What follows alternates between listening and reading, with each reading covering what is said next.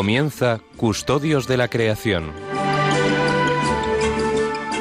Un programa dirigido por Emilio Chubieco.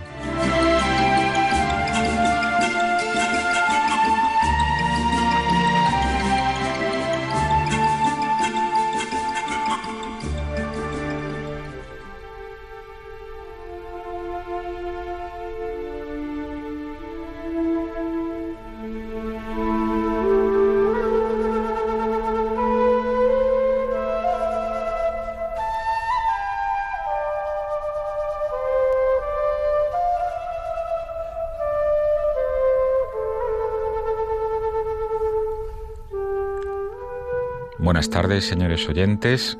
Una vez más estamos con todos vosotros en el programa Custodios de la Creación. Hoy vamos a dedicar el programa a hablar de uno de los objetivos de desarrollo sostenible de Naciones Unidas, el trabajo, y en qué medida el trabajo está relacionado con el cuidado del ambiente, que es el tema principal de nuestro, de nuestro programa, claro. En primer lugar vamos a comentar el Evangelio del día, y después nos centraremos en esta cuestión con una invitada muy especial que tiene una gran experiencia en el mundo del trabajo.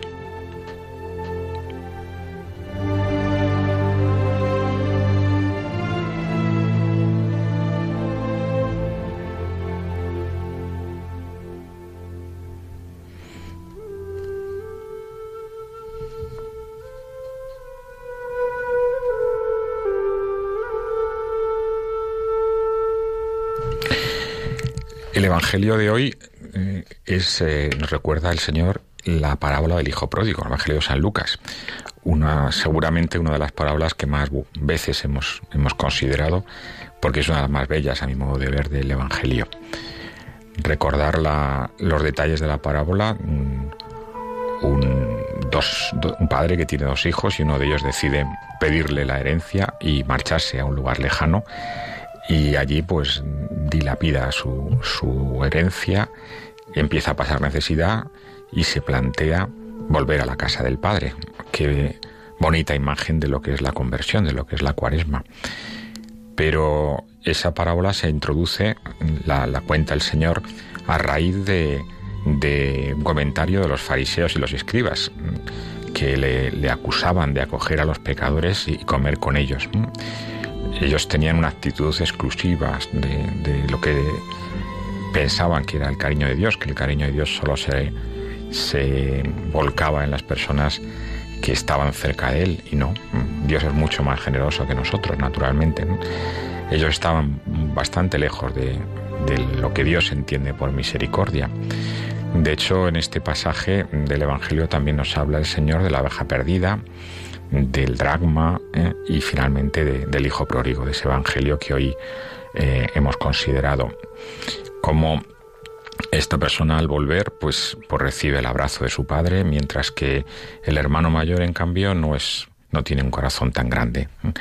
Y, y bueno, como de alguna manera se queja ante, ante el padre de no haber eh, de que no ha tenido la, generosidad que está teniendo ahora con este hermano suyo que había tenido una vida un tanto perdida. Y le dice, ¿cuántos jornaleros de mi padre tienen pan en abundancia, mientras que yo aquí me muero de hambre, ¿no? Este es el camino de la conversión, ¿no? El volver de nuevo. El mensaje de la cuaresma de este año del Papa habla también de esa conversión personal, pero también habla de, de la conversión del resto de la creación, que de alguna manera, la que de alguna manera somos todos cabeza, el ser humano es cabeza de la creación en este sentido. Y por eso el Papa comenta un pasaje de la carta a los romanos en donde dice que la creación está esperando que la manifestación de los hijos de Dios. O sea que de alguna manera reconciliarnos con Dios también es reconciliar a toda la creación con Dios, principalmente a través, como nos dice el Papa, de la oración, del ayuno y de la limosna.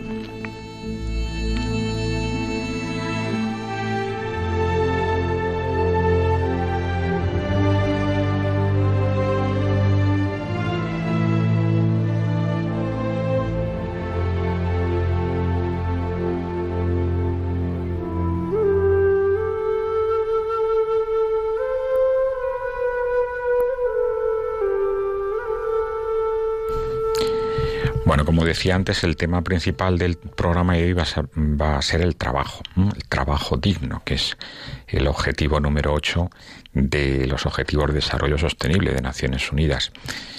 Y lo queremos mm, comentar principalmente en relación con el medio ambiente. El trabajo sabemos que es el medio que Dios nos da para, de alguna manera, cooperar con Él en la obra de la creación Dios crea de la nada, pero nosotros somos capaces con nuestro ingenio, con nuestro trabajo, de convertir algunas materias primas en, en, otra cosa, ¿no? en, otro tipo de bienes. Eh, le damos un nuevo sentido. A veces se trata de bienes materiales, ¿no? Pues de un árbol ¿eh?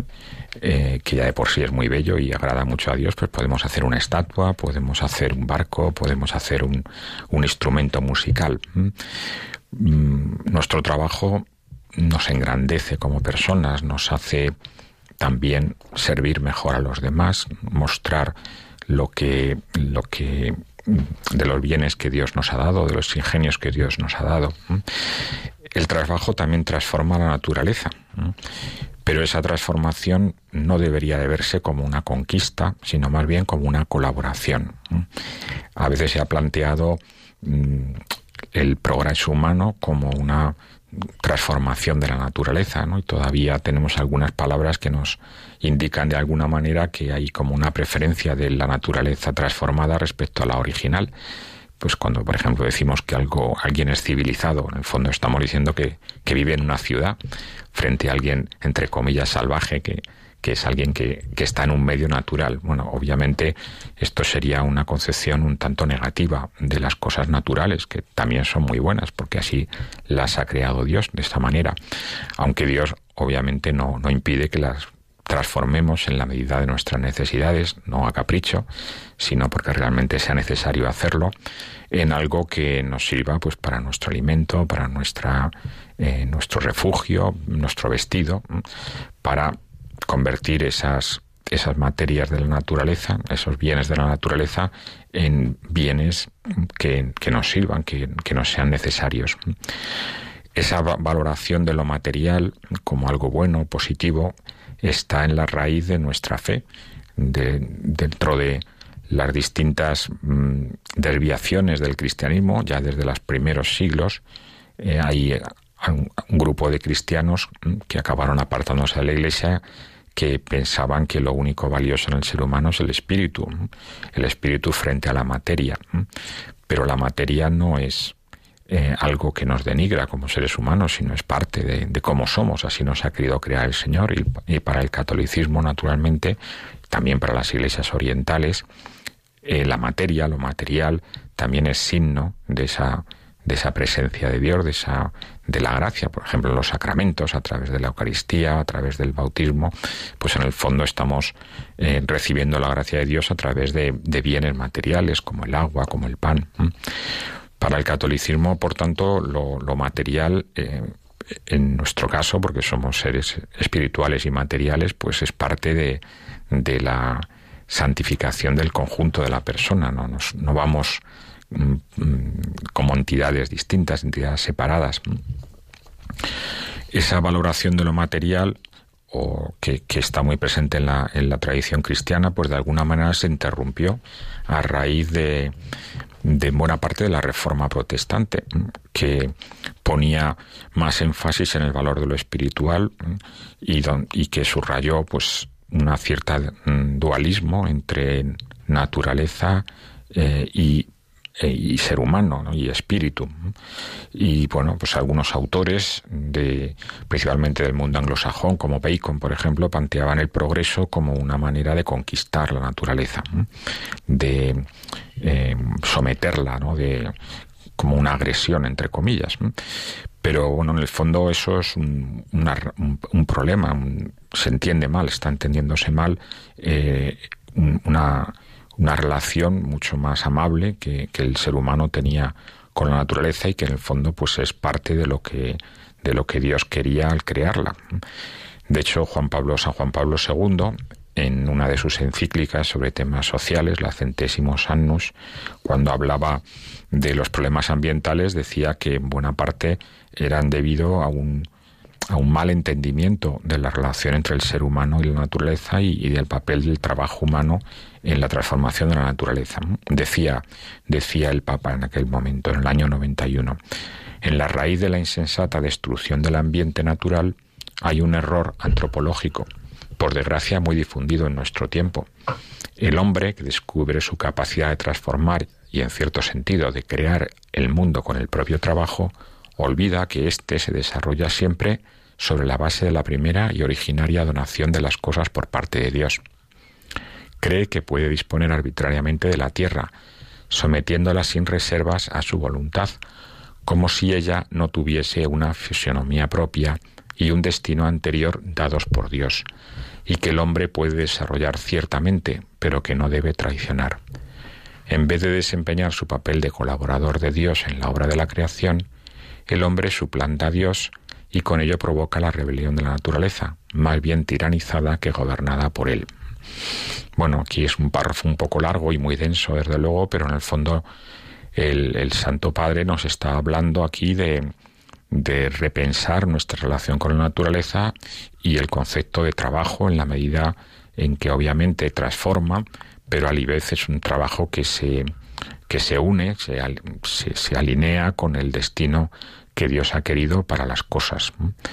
Y bueno, obviamente pues del trabajo nos servimos para poder satisfacer nuestras necesidades, que son en materiales en muchos casos, pero también espirituales, ¿no? de contemplación, en fin, la naturaleza nos da, nos da muchos beneficios, pero siempre esa transformación que hacemos de alguna manera tiene que estar en la línea de, de lo que Dios ha querido para las cosas. De ahí que el uso que hagamos de las cosas y, esa transformación pues tiene que ser moderado, que sea acorde con, con lo que realmente sea, sea necesario. Por eso una ecología integral se preocupa por la naturaleza y también por las personas que habitan en ella. Con su trabajo colaboran a mejorar la naturaleza, a, a hacerla más noble, más, a darle un valor, valor superior, acercarlas a aquello que Dios ha querido que, que en última instancia fueran. Continúa San Juan Pablo II en la misma encíclica. No solo la tierra ha sido dada por Dios al hombre, el cual debe usarla respetando la intención originaria de que es un bien, según la cual le ha sido dada. Incluso el hombre es para sí mismo un don de Dios y por tanto debe respetar la estructura natural y moral de la que ha sido dotado. Hay que mencionar en este contexto los graves problemas de la moderna urbanización, la necesidad de un urbanismo preocupado por la vida de las personas, así como la debida atención en ecología social del trabajo. Bueno, pues precisamente de eso queremos hablar con más detalle de, de, la ecología del trabajo, del trabajo humano. Y pensar en el trabajo es pensar también en todas las personas que se dejan la vida ayudando a quienes no tienen trabajo, a quienes están con trabajos precarios, a los más necesitados, en definitiva. Cuando pensamos en ello, siempre pensamos en, en que, bueno, pues todos sabemos que es eh, la cara más visible de la Iglesia, ¿no? Y, de la que todos casi no, iba a decir nos sentimos más orgullosos, pero bueno, obviamente nos sentimos orgullosos de todo lo que pasa en la Iglesia, eh, Caritas y otras muchas cosas, igual que tienen menos visibilidad. Pero ciertamente Caritas mmm, es eh, tiene la gran sabiduría de, colaborar con, tantas personas que están en situación muy difícil y, y, tiene una visión muy interesante del trabajo. Por eso queríamos hablar con una persona que lleva muchos años en relación con Caritas, que ahora de hecho es la secretaria general de Caritas Española, Natalia Peiró. ¿Estás por ahí, Natalia? Bueno, parece que todavía no, estamos intentando conectar con ella. Eh, Natalia, como decía, lleva bastantes años trabajando en Caritas, ha estado durante mucho tiempo activa en, en la eh, tareas de cooperación al desarrollo, ha viajado por muchos países, tiene una visión muy global de la, de la acción de la caridad de la Iglesia y como, como decía al principio, pues es una persona que nos va a aportar muchas ideas interesantes sobre el trabajo y, y cómo se relaciona el trabajo con el medio ambiente. Eh, buenas tardes, Natalia. Hola, buenas tardes. Emilio, ¿qué tal? Muy bien, estupendamente. Muchas gracias por atendernos, ¿no? Supongo que tendrás bastante lío allí en casa con los chicos, pero bueno. Nada, muy bien, encantada. Muy bien, estupendamente. Bueno, queríamos hablar contigo de, esta, de este tema, uno de los objetivos de desarrollo sostenible de Naciones Unidas, y venimos tratando a lo largo de, estos, de este curso académico eh, en qué medida esos objetivos se relacionan con el, con el ambiente, con el medio ambiente. Em, vosotros obviamente tenéis una labor social que muchísima gente conoce y que todo el mundo aprecia, yo diría, incluso personas alejadas de la Iglesia, pero quizá es menos conocida esa la dimensión ambiental de la labor que hacéis. Eh, ¿De alguna manera te parece que se pueden combinar ambas cosas y puedes hablarnos un poco de la labor que hacéis en este sentido? Sí, para nosotros yo creo que desde hace muchos años, aunque es verdad que es menos conocida la, esta vinculación o esta parte medioambiental, bueno, pues sí que vamos viendo claramente, sobre todo al principio en el trabajo más vinculado a, cooperación internacional, pues que la pobreza y la degradación ambiental son una cuestión inseparable, porque al final las personas que más sufren los efectos de esta degradación de la casa común, como la llama el Papa Francisco, son las personas más pobres y, y excluidas. Entonces estas dos cosas están íntimamente unidas. Nosotros eh, trabajamos en, en principio en, programas muy vinculados al, al, derecho a la alimentación, pero también a la propiedad de la tierra, a la limpieza y a la conservación de, de los recursos hídricos en, muchos lugares o en, muchas partes de pues de la Amazonía, también de, de África y bueno pues tenemos eh, mucha experiencia. Estamos contentos de que el cuidado del planeta esté en la agenda política. Llevamos desde hace mucho tiempo también siguiendo esos esfuerzos para la firma de, los acuerdos como la COP21 y las y las sucesivas y sobre todo muy contentos de, de que esté también en la agenda de la Iglesia y que podamos ver que en la comunidad católica aunque haya todavía una sensibilidad relativamente escasa en estas cuestiones y una dificultad para conectar estos temas con, el Evangelio, con la vivencia de la fe, pero bueno, que ya está también un poco más, más incluido. Muy bien. Citabas antes eh, la, encíclica del Papa Francisco.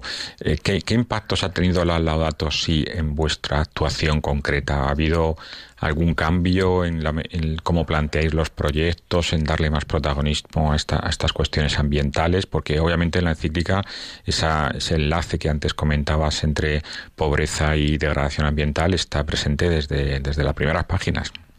Sí, desde luego para nosotros una alegría la publicación de esa encíclica y como impacto, pues muchísimo. Ha tenido mucho impacto para nosotros en nuestro trabajo dentro de la organización y en la, pues eso, la elaboración de los proyectos, la formulación con un, con una visión o desde una perspectiva también más medioambiental pero te quería contar dos, dos cosas un poco significativas eh, que, han, que han tenido que ver con lo que han afectado a Cáritas, pero en su relación también con otros.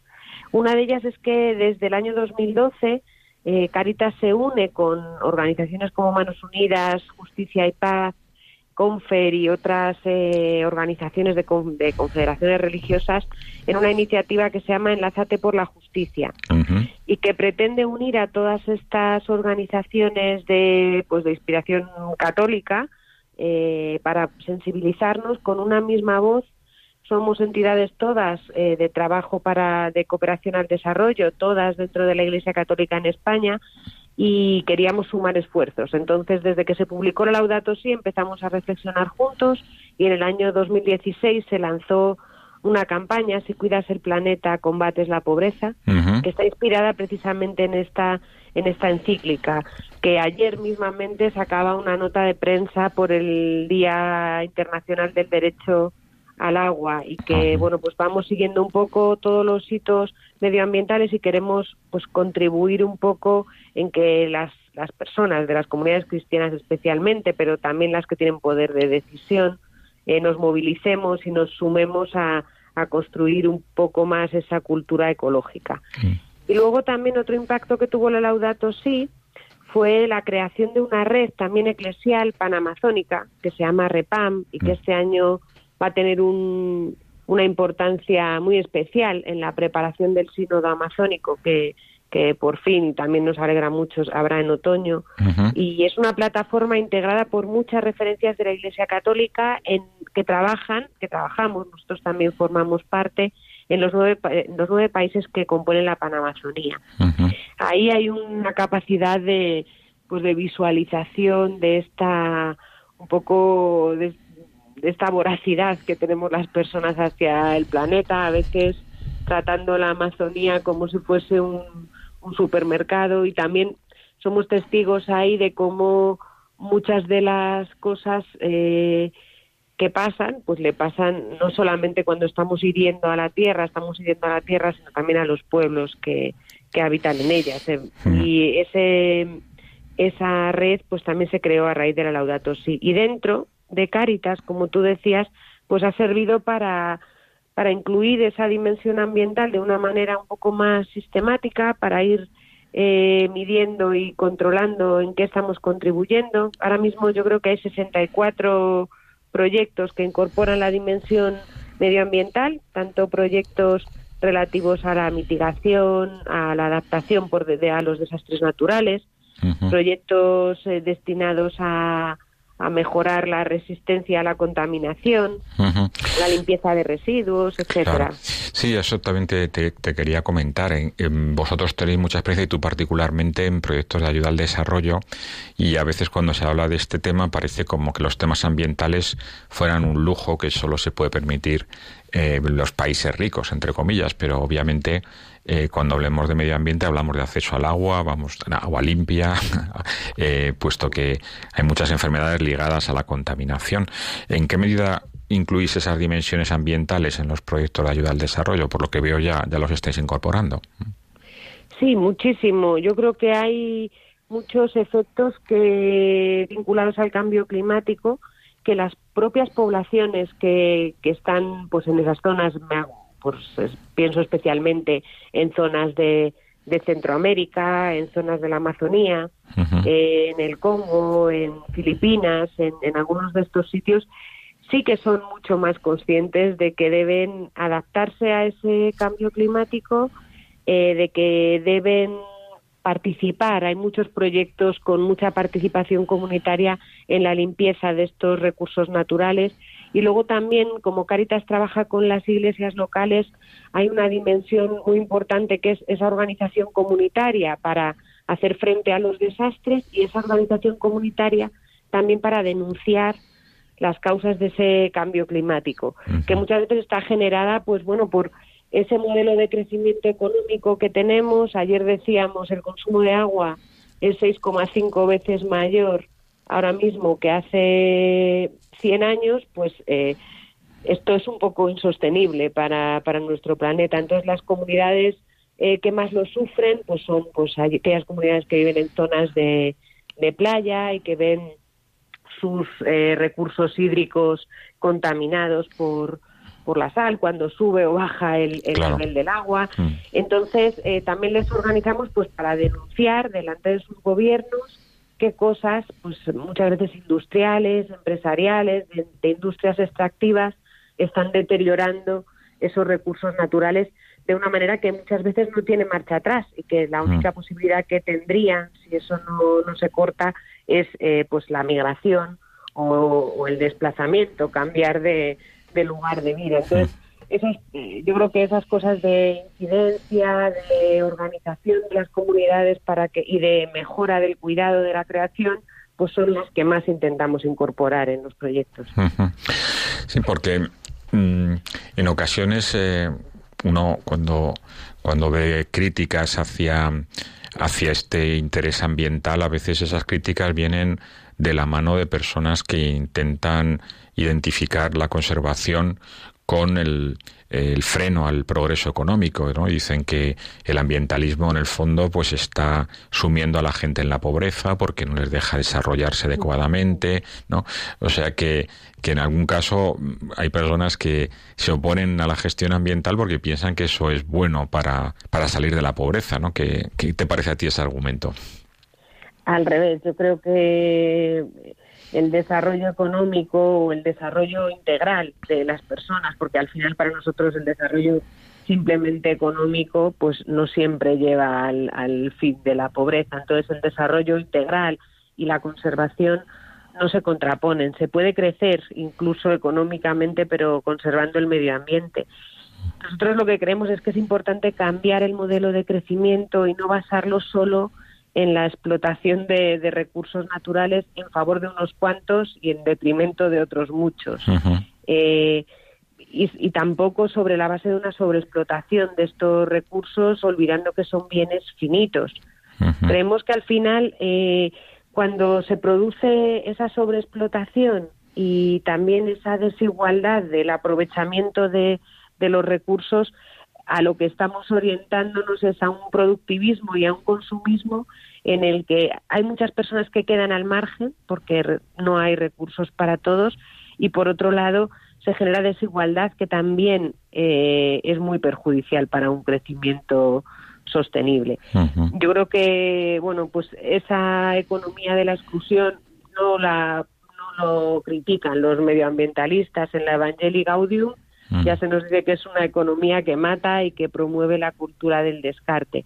Nosotros creemos que la aceleración de procesos extractivos, de transporte, de distribución de bienes, de la generación de recursos eh, ilimitada, está haciendo que la naturaleza esté sometida a un ritmo de explotación que arruina ecosistemas y, también que no está dirigida al bien común. Nosotros vemos muy evidentemente que precisamente son las personas más pobres las que se ven menos beneficiadas por ese eh, por esa explotación de los recursos y también eh, más perjudicadas por el por el cambio climático, aunque al final este nos nos perjudicará a todos. Claro. Sí, porque también otros argumentos que se manejan en este sentido es que de alguna manera la degradación ambiental es consecuencia de la pobreza, o sea que ocurre contaminación porque la gente tiene que, que vivir de algo y entonces eh, están esquilmando los recursos porque tienen pocos medios para vivir.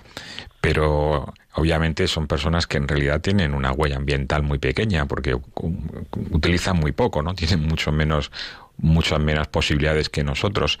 ¿Cómo ves un poco la relación, tú que conoces bien países del tercer mundo, entre, entre la pobreza y la degradación ambiental? ¿Cómo se relacionan ambas?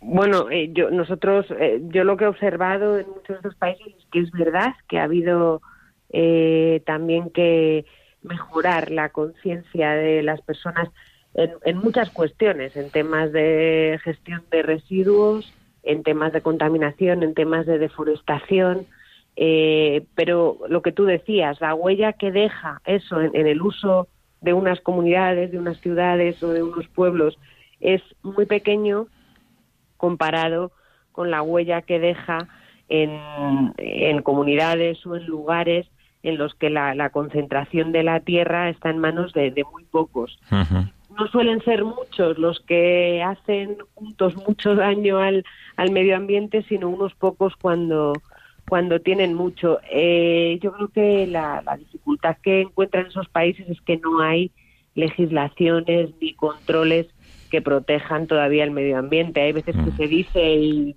quizá no sea tan exagerado, que es muchas veces nuestro basurero, lo, vemos con, la ropa, con el, la industria del textil, cuando hay muchas veces que, generamos residuos aquí y que los volcamos allí o cuando se deslocaliza y las empresas producen en otros sitios que hay regulaciones eh, medioambientales menos severas, pues lo que estamos haciendo un poco es dejar nuestra huella medioambiental bastante lejos, pero nos beneficiamos nosotros. Sí, sin duda.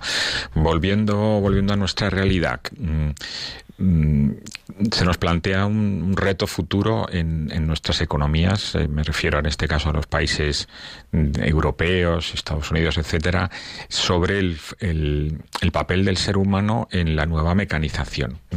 Cada vez las máquinas van a a trabajar eh, en cosas que ahora hacen seres humanos, cada vez el trabajo mm, va a ser menor en cuanto y seguramente inventaremos nuevos trabajos, claro que ahora no, no pensamos en ellos, pero hay mucha gente que se plantea si realmente va a haber trabajo para todos, o cómo vamos a reorganizar de alguna manera el trabajo.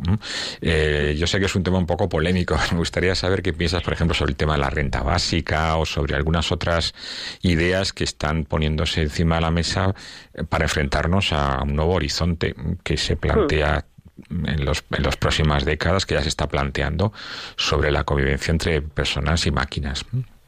Sí, a ver, yo creo que sobre la idea de la renta básica es verdad que es una idea muy compleja, que tiene muchos matices. Nosotros en Caritas tenemos una propuesta muy clara de una garantía de ingresos mínimos para determinadas personas. Yo creo que eh, hay personas en situación de pobreza crónica, hay hogares en los que no entra ninguna renta y que nosotros lo que decimos es que personas que no reciben ningún ingreso y sobre todo que de manera, bueno, que, lo reciban, o sea, que no haya personas que no reciban ningún tipo de ingreso, porque eso es, es imposible e inviable en el mundo en el que vivimos, pero nuestra idea de renta básica, que hay otra gente que es que cualquiera, cualquier persona reciba una renta por, por existir, la nuestra es por, por estar en una situación de pobreza, eh, que la reciban estos hogares, que están en una situación de pobreza.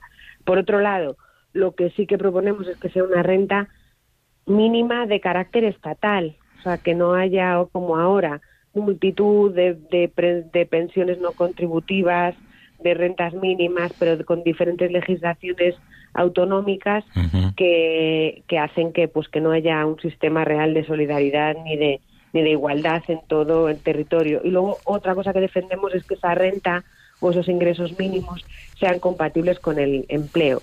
Muchas personas de pues con las que trabaja Caritas, eh, a las que acompañamos, tienen un nivel de empleabilidad bastante bajo y tienen dificultades también por nuestro sistema, en nuestro mercado laboral, para tener un trabajo estable y una jornada completa.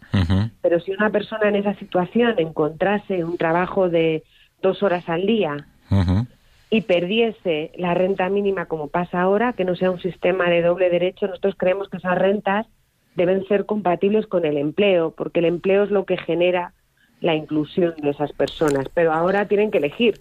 Si trabajo dos días o trabajo un mes, lo pierdo y la burocracia me hace estar un año otra vez pidiendo la renta básica y mientras tanto viendo a Caritas. Entonces creemos que tiene muchos matices la renta básica y muchas posibilidades de mejora. Y esas dos cosas serían como las fundamentales, que sea de carácter estatal, que sea para los hogares sin ingresos, perdón, tres cosas, y que sea de, compatible con el empleo. y acerca del... Sí, perdón. No, decía porque el trabajo, claro, no es solamente un medio de ganarse la vida, también es una forma de, de, dignificar a la persona, ¿no? De tener un papel concreto en la sociedad en la que, en la que vive. Eso es. Yo creo que en estos momentos y ahora que estamos elaborando las propuestas políticas de cara a la próxima legislatura y reflexionando mucho cuáles son las cosas que creemos que harían la vida más fácil a, las personas que acompañamos, sin duda la vivienda y el empleo al final son un poco la llave de la dignidad. Entonces, eh, yo creo que son dos cosas muy muy básicas a las que todo el mundo debería tener derecho. Pero luego viene el otro tema que me planteabas de la, pues eso, de la revolución eh, de, la transformación de las máquinas. Y yo creo que hay, bueno, diferentes cosas que estamos reflexionando y que ojalá tuviéramos alguna respuesta, pero sí, seguramente se perderán muchos trabajos, se ganarán otros y habrá un espacio, como decíamos, para otra cosa que no sea estrictamente el trabajo y que pero que tengamos que encontrar alguna solución para que las personas no estén sin hacer nada por esa parte de capital social y de dignidad que ofrece el empleo. Y luego hay otra parte que es el todo el tema de los cuidados que más allá de que en un futuro los puedan hacer máquinas y nos vayan a cuidar máquinas a las personas ahora hay hay una hay una actividad muy privada a veces muy informal, eh, muy informal que yo creo que, que también tendrá que sufrir un, proceso de, de, reconsideración y que jugará otro papel al que juega ahora, tanto para los salarios o para las rentas como para la ocupación de, de algunas personas. Si eso se empieza a poner en valor, pues de alguna manera será también otra otra forma de empleo. Claro. Muy bien, Natalia, no te entretenemos más. Muchísimas gracias por, por estar con nosotros y darnos eh, luz sobre, sobre estos temas tan complejos ¿no? y, tan, y a la vez tan, tan profundamente humanos, ¿no? porque, como tú bien decías, están en el núcleo de, de la dignidad de las personas. ¿no? Bueno, muchas gracias de nuevo. Hemos estado Muchas gracias a vosotros por hablar de esto Muy bien. en, vuestro programa. Estupendo. Pues nada, dale recuerdos a, a, los chicos y a Paco. Vale, muy bien. De tu parte, Un, un abrazo. Adiós, adiós. Hasta luego. Muy bien, pues hemos estado un rato hablando con Natalia Peiro, que es secretaria general de Caritas Española y, como decíamos antes, persona con gran proyección y gran experiencia en el mundo de la cooperación al desarrollo. Vamos a hacer una pequeña pausa musical, pero antes quería recordarles el teléfono de la emisora por si quieren comentarnos algo sobre los temas que estamos tratando hoy. El teléfono es 910059419. 910059419. Escucharemos sus comentarios a la vuelta de esta pequeña pausa. Braveheart una película que marcó una época y que tiene una película, una música preciosa, por cierto.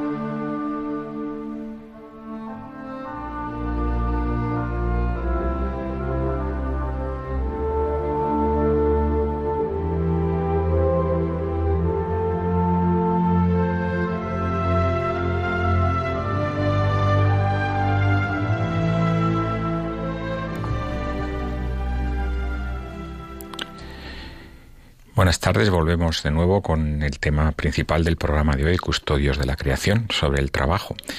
Acabamos de entrevistar a Natalia Peiró, secretaria general de Caritas Española. Eh, hemos estado hablando sobre el trabajo y el medio ambiente y la importancia de cuidar el ambiente también para promover un trabajo más digno. Parece que tenemos ya alguna llamada. Antonio de Guadalajara. Buenas tardes. Hola, buenas tardes. Yo quería eh, comentar una cuestión. Sí, En España eh, tiene una extensión bastante grande, está muy concentrada la población y hay sitios, como por ejemplo como en Guadalajara, que están eh, prácticamente la, la, provincia está desierta en muchas de las zonas. Sí.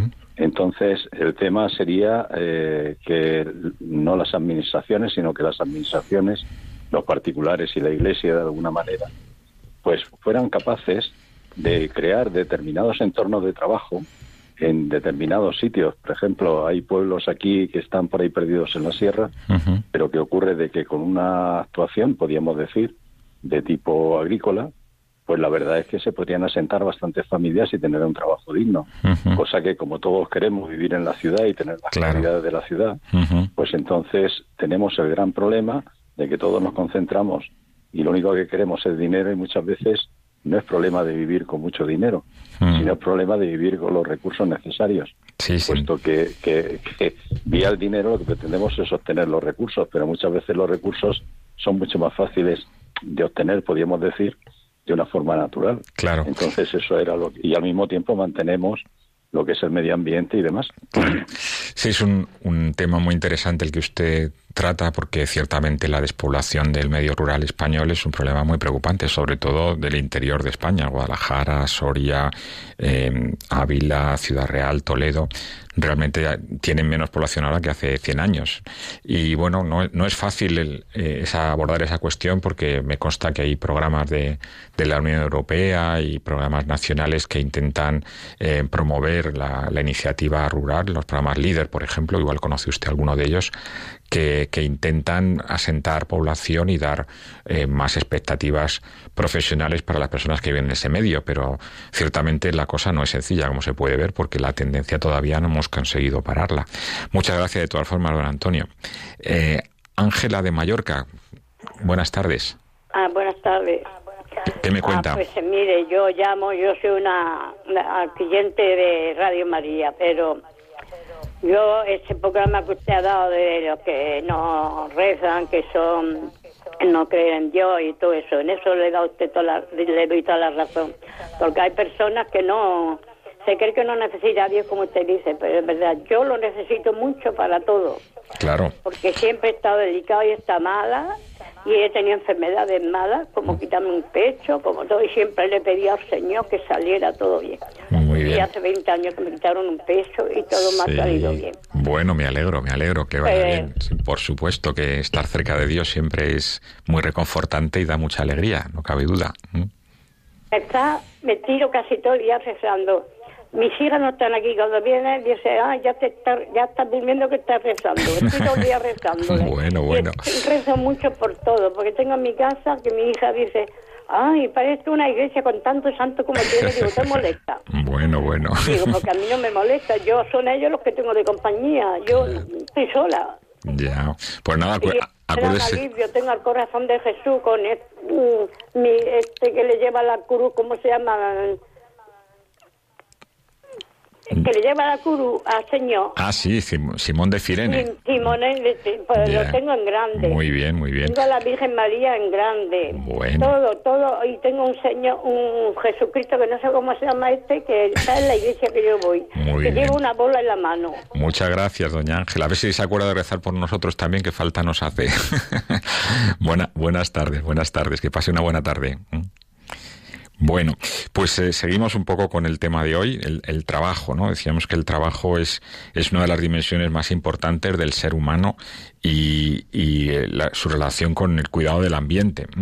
Eh, el trabajo mm, nos permite de alguna manera transformar la naturaleza, ¿no? Nos permite darle valor, enriquecerla, valor nuestro para nosotros, para cubrir nuestras necesidades, pero también tiene un impacto muy grande sobre nuestro servicio a las demás personas. ¿no? Un buen trabajo, un trabajo bien hecho, es un trabajo que ayuda a los demás, que les permite eh, de nuestro trabajo pues beneficiarse mejor. Si trabajamos bien, trabajamos con la mirada puesta en Dios, pues también pensaremos más en los demás y nos hará, nos ayudará ese pensamiento a tener un, un trabajo que, que sea más, más eficaz en ese servicio a los demás. De las muchas em, propuestas que, ha habido en relación con el cuidado ambiental, a mí me gusta bastante un libro que recomiendo eh, que se llama Lo pequeño es hermoso. Está escrito por un economista alemán, eh, Schumacher, eh, que inicialmente no, no, era persona muy creyente, pero que finalmente acabó convirtiéndose eh, a la Iglesia Católica y, y, que sus reflexiones pues son muy interesantes, muy útiles también en esta dimensión de la relación entre el trabajo y entre el trabajo y el ambiente. Eh, él titula ese libro Lo pequeño es hermoso para darle eh, una, un sentido de, de la importancia de lo local, ¿no? de, de las economías locales, ¿eh? Eh, el recibir, por ejemplo, pues mm, productos alimenticios de las huertas que tenemos cerca. Obviamente no todo el mundo tiene huertas cerca, pero hay, hay muchos productos que nos pueden venir de cercanía, pero a veces esa economía global tendemos a traerlos de lugares muy lejanos, hemos perdido un poco esa idea de la artesanía, de, en el cultivo y en la producción de bienes, y esas economías locales pequeñas pues están perdiendo de alguna manera. ahora hay un movimiento em, hacia, hacia recuperar un poco esa, esa escala local ¿eh? que, que, bueno que creo que tiene un buen un buen eh, eh, una buena introducción en estas ideas de, de este economista eh, alemán. Eh, también todo lo que tiene que ver con, con la, eh, la economía mm, orientada al servicio de las personas, ¿no? la banca ética, por ejemplo, que tiene unas raíces en, en las cajas de ahorros que en buena parte pues fueron promovidas por la Iglesia con una idea de un cierto capitalismo social que permitiera que, esas personas pues pudieran desarrollarse, que pudieran eh, en, pequeñas comunidades pues conseguir tener unas formas de vida eh, dignas, ¿no? Una financiación que les permitiera pues, montar pequeños negocios y mm. bueno, no sé si tenemos, me dicen que tengo alguna llamada nueva. Ah, mm, buenas tardes, me llama usted de Tenerife, parece. Sí, buenas tardes, me llamo Sista de Tenerife. Ah, muy bien, ¿qué tal? Buenas tardes, ¿qué, nos pues cuenta? Pues, mira, feliz Semana Santa y Pascua y, Ya queda poco, ya queda poco, sí. de momento estamos en la cuaresma, sí. Está en la cuaresma, por eso. Pues yo, mira, estoy preparada ya para irme para misa. Muy bien. Hoy era hora. Y yo la televisión la tengo puesta en, o sea, si la radio la tengo puesta en la televisión. Y así por toda la casa pues la tengo puesta y ya oigo, llega la gente a mi casa y dice, pero esto que es una iglesia aquí o qué? desde que suben las escaleras. ¿Le gusta? Aquí siempre es una iglesia porque desde que llegan me la tengo alta. Le gusta Radio María, parece ser, ¿no? María todo el día puesta. Bueno, muy bien, bueno, muy bien. Tengo, el, el, próximo 28 cumplo 84 años. Qué bien, qué bien, eso está muy bien. Pues nada. ahora, desde pequeñita yo estaba en la iglesia desde que tenía dos años con mi abuela. Que, que, que, los cumpla usted muy bien ¿eh? y que siga tan... Muchas gracias, ustedes también, que Dios dé mucha salud para que sigan haciendo bien y lo podemos oír. Estupendo, pues nada, me alegro mucho, que muchas felicidades por anticipado. creo, que, creo que tenemos un par de llamadas más. Eh, Javier nos llama desde Segovia. Sí, buenas tardes. Buenas tardes, dígame. Pues mira, a ver si me expreso bien relacionado con el trabajo. Dígame, sí. Bueno, yo soy, aunque no eh, trabajo en otro sitio, pero soy hombre de campo. Me considero hombre de campo, pero trabajo continuamente en ello. Sí. Pero sí que he hecho en falta eh, que la comunidad europea, mm, asociando la PAC con el trabajo, hay muchas eh, lugares en, todos los pueblos de aquí de Segovia en los cuales no hay pastores. Pero pastores porque la PAC asocia PAC y, el trabajo para las, para las ovejas. Entonces, los pastores no tienen facilidades para poder acceder a ese trabajo y entonces muchas familias que antes vivían en los pueblos, dos, tres familias de estos pueblos pequeños del, del campo, de las ovejas y salida al campo, eh, a las sociedades también no tienen acción. Entonces, se quedan eh, trabajos que podían vivir familias porque la comunidad ha asociado otras cosas y ha dado facilidad a tener la eh, personas agricultores que no tienen ni siquiera ovejas y no pueden acceder a otras personas, otras familias a Sí, la, la, política agraria común se está usted refiriendo, sí, es, es bastante complicado eso. Yo creo que están ahora en, en, una nueva reforma de la PAC. Parece ser que quieren dedicar algo menos de dinero a, a, esta, esta cuestión porque se lleva buena parte del presupuesto europeo, pero bueno, en cierta medida tiene usted razón que, que tiene problemas, pero también en honor a la verdad ha ha permitido mejorar el nivel de vida de muchísimos agricultores y ganaderos en muchos lugares de Europa. En algunos lugares de España los ganaderos han tenido peor suerte, pero en otros muchos pues ciertamente les ha ayudado y les sigue ayudando todavía. Pero claro, estoy de acuerdo con usted, claro que, que es importante que haya un buen nivel de vida en el medio rural para que la gente tenga un trabajo digno y pueda seguir viviendo en estos pequeños pueblos, porque si no, vamos a acabar todos en las ciudades y el campo va, va a quedar desolado. Creo que tenemos alguna llamada más. Eh, Juan José de León, parece que llama usted. Buenas tardes. Sí, sí, sí. Dígame. Buenas tardes. Mire, yo era para decirles que creo que la, la mayor riqueza de un pueblo, de un país, de una nación y del mundo son sus seminarios Eh, porque formarían a la gente y claro, es esto es como en la montaña darles de comer, pues es igual a predicar el evangelio en todo el mundo, ¿no? Ciertamente. Y entonces, pues esto aparte la, la generación la, la generación de trabajo que eso implicaría, como cuando en Franco que estaban todos los seminarios llenos y en fin pues en el mundo yo creo que la mayor riqueza es la, ya digo, la los seminarios católicos. Sí. Eh, formarían al mundo y además habría una cantidad de trabajo terrible para gentes que se dedican a eso. Muy bien. En fin, esta es mi idea, nada más. Muchas gracias, don Juanjo. Hay que seguir rezando para que se vuelvan a llenar los seminarios. Muchas gracias. Creo que teníamos otra llamada de Logroño. Jesús, ¿puede ser? Sí, sí, buenas tardes. Buenas tardes, ¿cómo está? Bien, ¿y usted? Estupendamente, dígame. Me alegro. Eh, gracias por el programa. Eh, simplemente es una pregunta sobre cómo encontrar qué editorial publica este el libro de lo pequeño es hermoso de este autor converso alemán. Sí, eh, bueno, yo lo leí en inglés, en una editorial canadiense, pero creo que tiene traducción española. Casi lo más, lo más sencillo sería que lo mirara usted en Amazon o en alguna otra tienda de estas por internet, porque no, no le puedo decir quién lo ha publicado en español o si quiere mande un correo a la, a la, al correo del, del programa y yo le busco la edición española. Pero vamos, seguramente no va a tener usted dificultad en encontrarlo porque ahora hay muchas librerías que están accesibles en internet. Pero no le puedo dar ese dato porque ya le digo que yo lo, lo compré y lo leí cuando, cuando estuve viviendo en Canadá, o sea, hace unos años. Sí, sí, lo pueden tener igual aquí en la librería Ars. Segura. Eh, que es religiosa. Sí. bueno, eh, es un libro de que se publicó en el año 73, que tiene ya sus años, pero seguramente un buen librero seguro que, es capaz de encontrarlo, porque es un libro que se ha publicado mucho, que ha tenido mucha mucha difusión, aunque ya digo, es antiguo, pero yo creo que tiene ideas muy interesantes.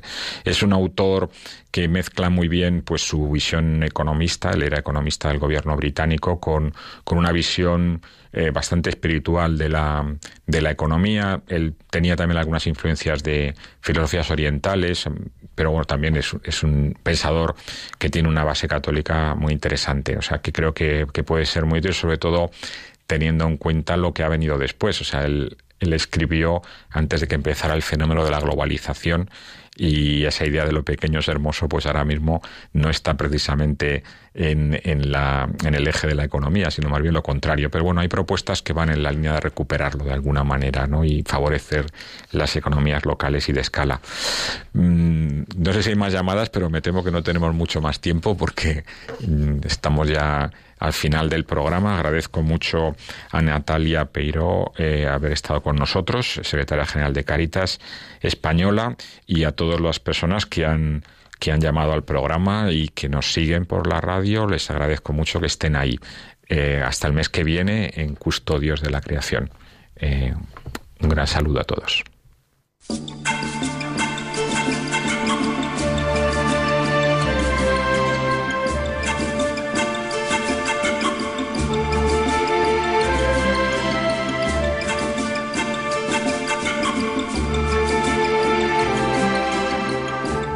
Acaban de escuchar el programa Custodios de la Creación, dirigido por Emilio Chubieco.